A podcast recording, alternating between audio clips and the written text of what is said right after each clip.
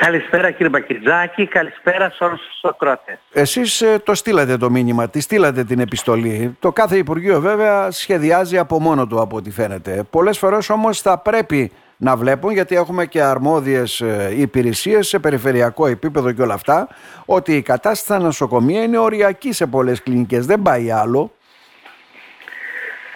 Εμείς κύριε Μπακυρτζάκη δεν στείλαμε μόνο το μήνυμα. Να. Εμείς ζητήσαμε να έρθουμε και σε επαφή με τον Υπουργό Υγείας για να του εξηγήσουμε ζωντανά, διαζώσεις, την κατάσταση που υπάρχει σε όλα τα νοσοκομεία της περιφέρειας Ανατολικής Μακεδονίας και Θράκης, τα οποία βογκάν, βογκάν από έλλειψη επιστημονικού προσωπικού και ιατρικού και νοσηλευτικού προσωπικού, με αποτέλεσμα αυτό να έχει βαθιές επιπτώσεις στην ποιότητα της υγείας ε, των πολιτών της Ανατολικής Μακεδονίας και Θράκης. Ερώτημα εκεί κύριε Πρόεδρε. Αυτό γίνεται, ε, είναι πιο έντονο στα δικά μας νοσοκομεία ή είναι επαναλαβικό φαινόμενο τελικά; Είναι ένα πανελλαδικό φαινόμενο της επαρχίας. Νομίζω ότι όλες οι επαρχιακές πόλεις αυτή τη στιγμή ζουν μια κατάσταση παρόμοια με τα δικά μας νοσοκομεία. Δεν είναι το ίδιο στην Αθήνα και στη Θεσσαλονίκη, όπου εκεί οι θέσεις που προκυρήσονται αμέσως καλύπτονται.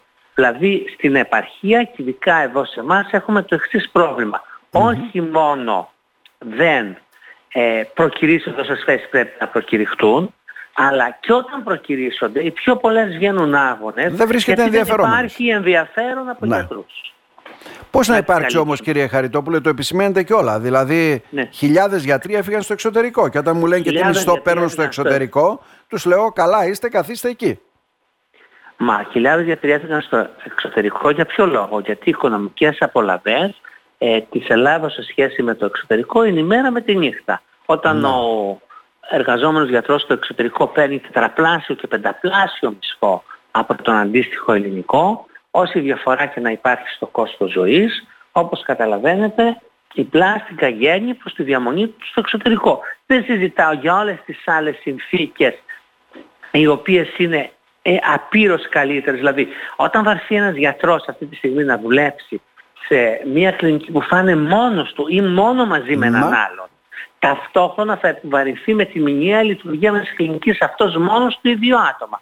Όπως καταλαβαίνετε, ένα νοσοκομείο πρέπει να λειτουργήσει 7 μέρες την εβδομάδα, 24, μέρες, 24 ώρες το 24 Ναι, ωρο είναι και άρα εφημερίες. αυτός ο γιατρός δεν μπορεί ε, να, να ζήσει με κανέναν τρόπο τη ζωή του όταν είναι μόνος του οι δύο άτομα εφημερεύοντας 10 και 12 μέρες έστω και σαν εφημερία ετοιμότητας γιατί αυτό τον υποχρεώνει να ζει με έναν τρόπο που είναι πολύ Ναι, Κακά τα δυσβάστατος. ψέματα είναι δυσάρεστος. Δεν μπορεί να φύγει να πάει στην Καβάλα ή να πάει στη Ναι, Θεσσαλονίκη. δεν μπορεί να κοιμηθεί ήσυχος στο σπίτι του χωρίς Βέβαια. να χτυπήσει το τηλέφωνο. Το πιο απλό πράγμα. Ναι.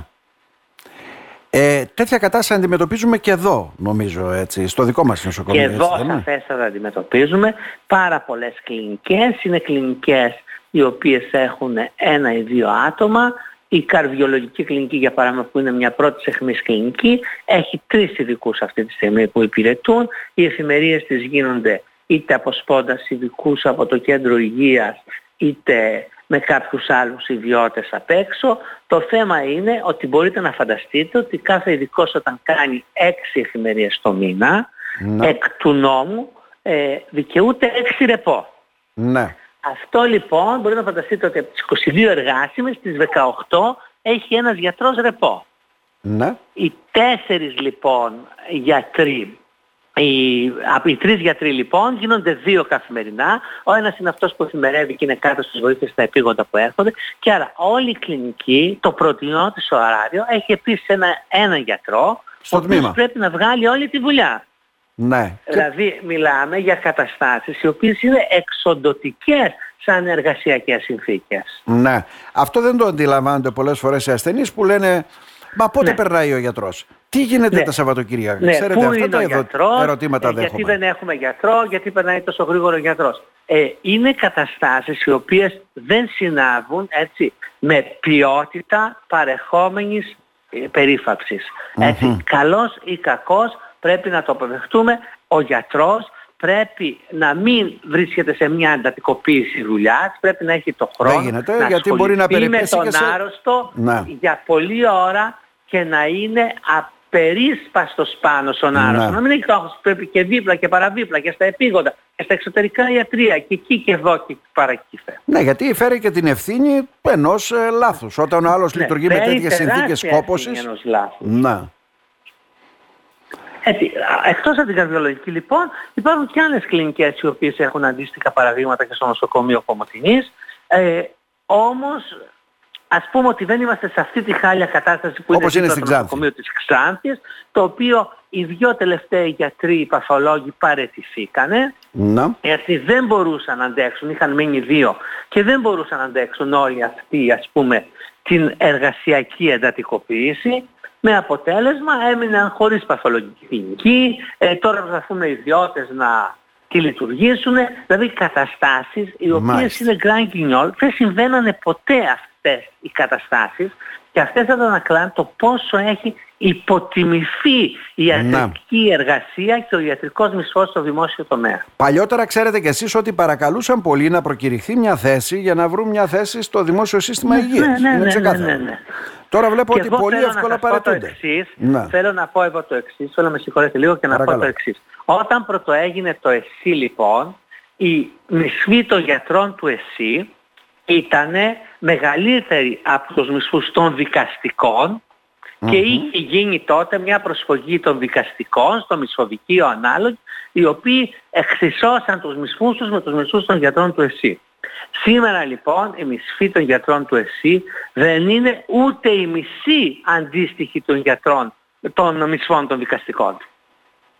Mm-hmm. Ε, βέβαια. Φέρε να δείτε λοιπόν τις τεράστιες διαφορές έτσι που υπάρχουν στις μισθολογικές απολαβές των γιατρών του ΕΣΥ και εμείς λοιπόν θέλουμε ένα γιατρό ο οποίος να δουλεύει καθημερινά, να εφημερεύει τουλάχιστον 6 μέρες το μήνα, 24 ώρα. Να αμείβεται ως επιστήμονας και μάλιστα επιστήμονας υγείας. Ε, ναι. ναι, να είναι επαρκής επιστημονικά, να ενημερώνεται συνέχεια, να μην κάνει λάθη και να μην τον πληρώνουμε.